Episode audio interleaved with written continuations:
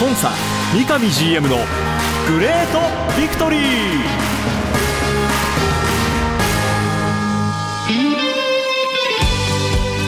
北海道とともに世界へスポーツによる地域活性を目指す北海道コンサドーレ札幌。この番組では北海道コンサドーレ札幌の三上弘勝 GM がラジオを通じてサポーターの皆さんや地域の皆さんの質問にお答えしていきます。今サポーターに伝えたいこと話したいこと呼びかけたいこと。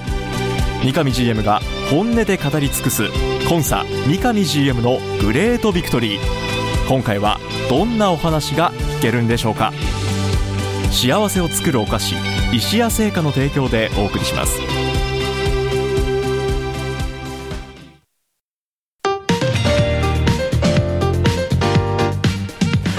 皆さんおはようございます。三角山放送局山形翼です。今週もスタートしました。コンサー三上 GM のグレートビクトリー。北海道コンサドーレ札幌三上弘勝 GM とともにお送りしていきます。三上さんおはようございます。おはようございます。よろしくお願いします。お願いいたします。さて11月に入りました。はい。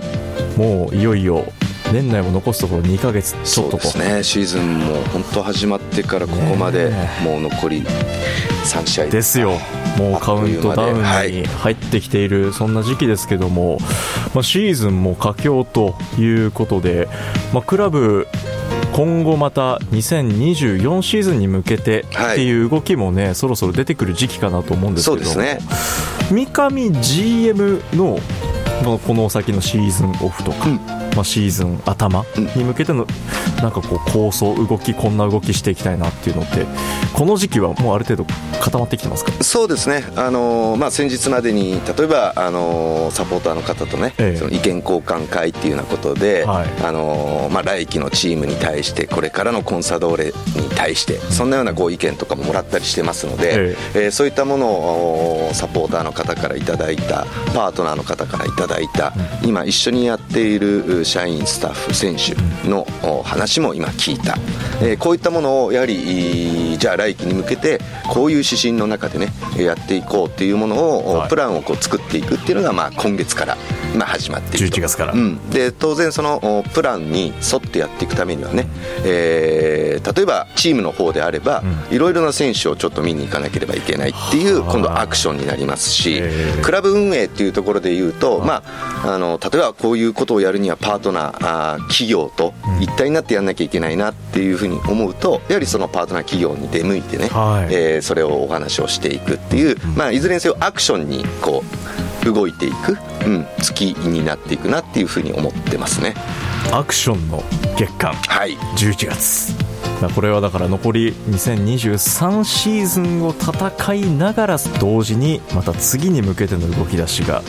多くなってくる。そうですね、ね、はい、はいまたその辺のね具体的なお話というのは追ってこの番組でもね、はい、お知らせしていきたいなと思いますけども。さてまずは前節のお話からいきましょう。10月の28日土曜日13時キックオフで行われました。J1 リーグ第31節横浜 FC 戦。こちらホーム札幌ドームでの試合となりました。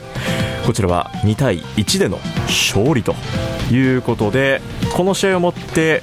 7期連続 J1 残留が決まったという試合になりました、はい、まず全体の総評からお願いします、うん、まずはその7期連続ね、はい、J1 残留を決めれたっていうことは最低ながらの目標ではありましたけども、まあ、まずはやはり、うん、まずこれを超えないことにはっていうのがありましたので、まあ、それをこのゲームでねえー、超えれたっていうこと。そして当日はねかなりそのメンバー的にも結構まあ苦しい、まあ、状況の中で、まあ、僕の中では本当いつも言ってるようにクラブ力、チーム力が本当に試されるここ一番のゲームになるなっていうふうにこう思ってた中でね、えー、2対1という形で勝てたというところにね、はい、やっぱりその北海道、うん、札幌、うん、そしてやはり、えー、コンサドーレをね、うん、取り巻く皆さんの本当力総力でね、うん、えー、この結果を勝ち得たなっていうふうにこう思っている、はい、そんな思いがすごく終わった後はね、えー、感じましたね。前半に狛江選手のゴールと浅野選手のゴールで、はい。はい、2得点。2点を先制して、うん、まあ、そのまま勝ち切ったという形でしたけども、はい、この結果2対1での勝利、うんで、まあ、J1 残留来季にもつながったっていうゲーム、はい、その中で三上 GM としてこの試合もっとこれから先、えーさらに戦う強いコンサドーレを目指すのであれば、うんここがもう少し欲しいなっていう2対0にになってからのやっぱゲーム運び、うん、一つはね逆にクリアここの試合に関してはできたなと思ってるんですよね、はい。何ができたかというと、はい。ここ数試合来季も意識した中で、えー守備の構築立ち位置ゾーンを変えていることを実はトライしてるんです、はい。っていう話をさせてもらいました、はい。これがまずうまくいってたなと。この横浜戦に関しても、うん。FC 戦に対してもうまくいっていたと。その中で自分たちがイニシアチブを取って先制し次なる課題っていうのがその勢いでできるんであれば2点目を取ると。いうこの課題もクリアできたっていうことがすごくまず良かったと思っています、でまあああいう雰囲気を作っていただいたことも含めてその中で試合が流れていって中盤から終盤にかけていった時にやはりその2対0なんだけども自分たちからボールを失う。うん機会っていうのが結構ちょっと増えたんですよね、はい。でさらに相手はやはり勝たなきゃいけないから、うんまずは一つ取りに来るっていう姿勢の中で少し劣勢に回ってしまった、はい。うん、これを劣勢に回ったではなくて僕らは回させてあげてるんだよっていう感覚に持っていきたいんですよ、なんですけどやっぱりある一定の時間、うんやばいなちょっと回されてるなどうしようどうしようっていうこうやっぱり時間がはい。あった、まあ、これサッカーなんではい。あるんですよ、うん。あるんですけどもやっぱり強いチーム上昇を目指していく成長していくっていうことを考えるとそれを回させてあげてるんだよねん。っていうふうにやっぱり持っていかなければいけないのがちょっとできなかったなと、うん結果それがまあセットプレーでねはい。最後の最後ですけどもやはり相手に一つ返された、でまあ残り時間もね、まあ皆さん見られてる皆さんもまあヒヤヒヤヒヤヒヤしながらだったと思うんですけどもやっぱり実際ね立ってる選手も早く終わってくれ早く終わってくれっていうのはもう当時正直な気持ちなんですよ、うん、だからそこをやっぱりね、うん。その以前に食い止めればあのシチュエーションになってたらもう誰でも早く終わってくれ早く終わってくれにはこれなってしまうのは、はい。これはもう仕方がない、ええ。だからそのシチュエーションにならせない、うん。うん。そこにもう一つこう課題というかね乗り越えたいと思えるものがあのゲームでまた感じられた見つけれたっていうふうに思ってます今シーズンまだ残り3節試合はい。残ってますし、またこれが来季にもつながっていくと思うのでここはちょっと我々も注目して見ていきたいと思います。さてここでビクトリーメッセージ1ついただいております。今季の最終戦34節浦和レッズ戦のこれチケットについての、はいはい、お問い合わせメッセージですね、はい。ビクトリーネームうたさんです。三上 GM 山形さんこんにちは。こんにちは。こんにちは横浜 FC 新戦の渾身の勝利。J1 残留できてほっとしました。残りのホーム2試合も参戦予定。楽しみです。というふうにございます。いております。さて質問です。最終戦の浦和レッズ戦のアウェーゾーンについて、うん。えースタートの販売価格が5000円になっていたのはなぜでしょうか、うん。また座席数は何席くらい今回販売されたのでしょうか？発売後即完売し未払い分が復活しダイナミックプライシングによる価格が高騰を繰り返し価格が高すぎるとの声がちらほら。SNS 等では価格が高騰してから席数を拡張したのではという批判も出てしまっています。現時点どのような状況なのか話せる範囲で構いませんので教えてほしいです。というふうにいただいておりました。はい。ありがとうございます、はい。そういう現象が起きてるっていうことなんですよね。そうなんです、うん。まずはい。僕がね、あの知っているう事実をちょっとまあお話しさせていただくと、はい。まずう最終戦の浦和レッズ戦のアウェーゾーン、まあ、5000円からあー販売させてもらったんですけども、はい。やはりこれっていうのは、まあ、あの基本的にはダイナミックプライシングのその考え方で、はい。過去の、まあ、浦和戦のそのアウェーゾーンのね、えー売れ行きだとか、はい。ああいうようなことの過去の実績を踏まえた中で、えーこういう値付けからスタートさせていただく価値あるよねというところが、まあ、今回のこの5000円のうん。スタートだったとはい。いうのがまず一つ目の理由ですね、はい。で2つ目以降、まあ、発売後お未払いいろいろがあってねまた高騰してっていうことがあるっていうこれ、えーメッセージだと思うんですけども、はい。ええっと、これに関してはね、えっと、アウェーは2000今回のゲームは2500席とかを、はい。えー販売確保してるんですね、まあ、これはあのお対戦相手である浦和さんにも、うきちんと説明をした上でと、うんで、えーとまあ、例年あのすごく浦和さんはね熱烈サポーターありがたいことに熱烈ですので、ええ。チケット販売に関しても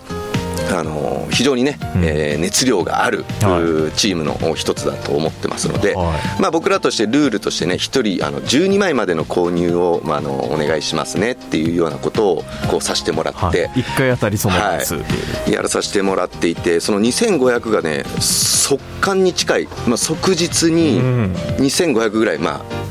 と売れたんですよねまずは。まずは。はい。であこれすごいなやっぱり浦和のサポーターっていうことをまあ僕らクラブとしてはこう感じてた中で、はい、えー、まあ、皆さんも購入していただいた経験がある人だったら分かると思うんですけども、うん、購入先によって若干の違いはあるんですけども、はい、数時間後までに生産しなければいけない、数日以内にまあ生産しなきゃいけないっていう,、こうルールの中で3日後ぐらいに、2500完売バーッとしたうちの1000以上が手放されたっていう状況だったんですね。要はその期日内に支払われなかった結果、はい、その分がリリースされた。リリースされたと、うん、なんでうんどうなんでしょうねこれ。分からないですけど、うん、やはり人気があるんでまず抑えちゃおうみたいな、もしかしたら心理が働いてしまったのかもしれない。結果まあ1000枚ぐらいなものがまたリリースされた、はい、リリースされたのでまあそれを、まあ、販売まあ、する、まあ、それがもしかしたらクラブが、まあ、要するにコンサドーレが再販したんじゃないかというふうに思われるかもしれないんですけども、まあ、2500という席数は変えてないんですよね。でリリースされた時には、1000何枚はまあ購入生産もされてるので、はいその分が反映され反映されたダイナミックプライシングの価格設定になっていく。結局5000円だったものが7000円になってる。7500円になってるっていうようなこと。でまたこの1000枚リリースされたのも、まあ、すぐ1回完売するんですよね。すぐ完売ですね、うん、そうすると統計上ですけども、はい、実績データベースでいうとまた2分の1ぐらいのものが数日後にまたリリースされる。その時にはもうすでに2000枚売れてるなので残りの500枚に対してはまたダイナミックプライシングの価格が高騰していくっていうこの繰り返しが、まあ、今回事実として起きたっていうのがあの僕が知っているまあ、今クラブが把握しているね、はい、事実なんですよね、ね、なので、まあ、あのご質問のお答えになってるかわからないんですけども、はい、まず事実としてそうなんですと、えー、やはり一方でね、うん、本当もう少し気軽に見て、えー、見に行きたいと思う方だとかいろんな方々がいる中で、えー、僕らも今シーズンこのダイナミックプライチングを取り入れて1シーズン目、まあ、ここまでも何点か実はすでにね、はい、リスナーの皆さんからのご意見もありましたけども、はい、反省点、改善点あるなと思ってます。で今回また新たなね、うん、こういう、まあ、問題点というか、うん、あちょっと改善の余地あるよねと思われるものがまた出てきてますので、はい、その辺はしっかりとねこの最終戦までも終えた中で、えー、しっかりとまたそれを分析してね、うん、また来季以降より良いね、うん、運用ができるようにしていきたいなというふうに思っています、はい、浦和さんのもう本当熱量がいやすごいという証だと思うんですよね、ね。はい、それが結果こういう形でも出ているということでした、まあ、なんで、もうすでに現時点で今、クラブ J リーグの方のチケットサイトを見ると全席今は完売のあそうですえー、現時点では全ての席種が、えー、完売している状態なので。昨日の夜の時点では担当者から、もう少しすると席種によっての完売っていうリリースを、うん、出していこうと思ってますっていう話は、ね、昨日の夜の時点でね、はい、えー、報告を受けてたんですけども、はい、そうですか今サイトを見ると。はい。今はもういやもういずれにしても本当ありがたいことでただやっぱ反省することもねやっぱ今あったように、ねうん、あるしっていう。今後クラブを応援してくれる楽しみに来てくれる方のまたそういったどういった形での配慮になるかわからないですけど、はい、来季に向けて少しねこういった課題も見えてきてるっていう現状ですから、はい、はい、浦和戦相当熱い一戦になりそうです、ね、そうですね。本当お互い、うん、僕らからするとね本当勝ちたいって思わせてくれるね。ですね、うん、あのクラブ、うん、ですんでね。ですから、えー、ビッグクラブに対して、はい、やっぱり僕らがこうどれだけやれるかっていうことであったりね、まあ、あの先日の試合でまず残留が決まったという中で、うん、僕らからしたらでももっと成長したいっていう思いもあるし、同じように神事をねいい形で送り出したいっていう本当思いでね、はい、えー、やってきてそのためにも少しでも早くまず残留最低目標を決めようっていう中でね、うん、この何週間かやってきてできれば残り4試合ある中で、うん、もうそういう環境を作ろうということをやってたんですけど、まだ力及ばずのところもあって、まあ、残り3ゲームっていうところになってしまいましたけども、はいその環境はまず作れたんでね、うん、しっかりと僕らはそれを目指して、うん、そして皆さん方と力を合わせてねいい雰囲気を作っていい試合をしてね、うん、そして小野伸二も含めてね、いい形でゲームに入ってゲームを終わらせていきたいなというふうに思ってます。それをクラブもそして何よりもサポーターも切に願ってこれからね先の応援につながっていきます。その最終戦34節浦和戦に向かっていくその過程で浦和戦も含めてですけども残り3試合あります、はい、まあ、改めて今週はリーグ戦お休みになるんですけども、まあ、チームの練習も含めて、はい、これから先の残りのシーズン、うんはい、クラブの戦い展望伺えますか。はい。まずはやはり残り3ゲームね、うん、特に2試合はまたホームですからそうです。そこでしっかりとやっぱり勝つっていう、まあ、今シーズンホームで勝ちきれなかったという反省を引きずらないで、うん、最後はやっぱりホームではね勝てるんだっていう中で来季のためにもやっぱまず持っていきたいというふうに思っていますしうん個々の個人のね、はい、選手でいうと、はい、例えば大森慎吾とか、はい、僕なんかはもっともっとこう頑張ってほしいって思って、うん、彼もすごい努力して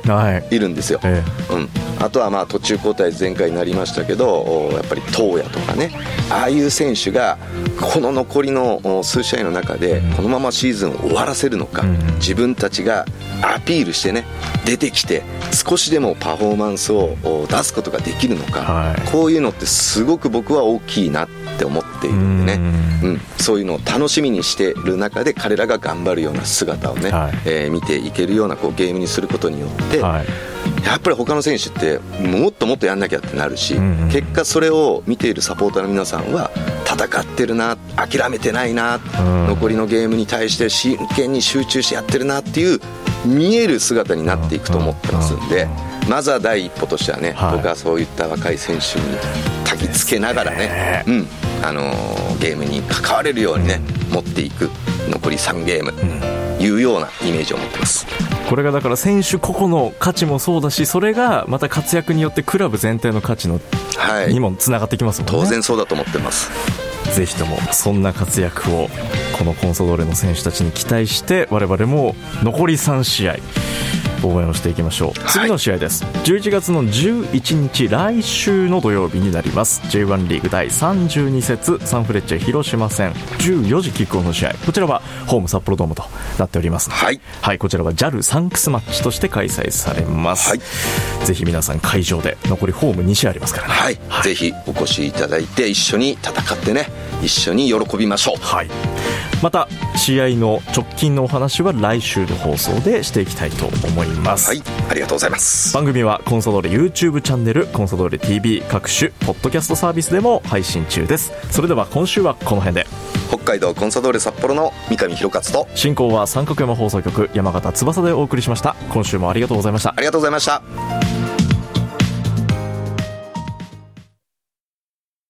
白い恋人は誕生から46年以上北海道で愛されています。小麦粉砂糖生クリームはすべて北海道産。これからもあなたのそばに。白い恋人。番組では三上 GM 宛ての質問メッセージを募集しています。メールアドレスはリクエストアットマーク三角山 .co.jp X、Q、Twitter はハッシュタグコンサ GV までどうぞ。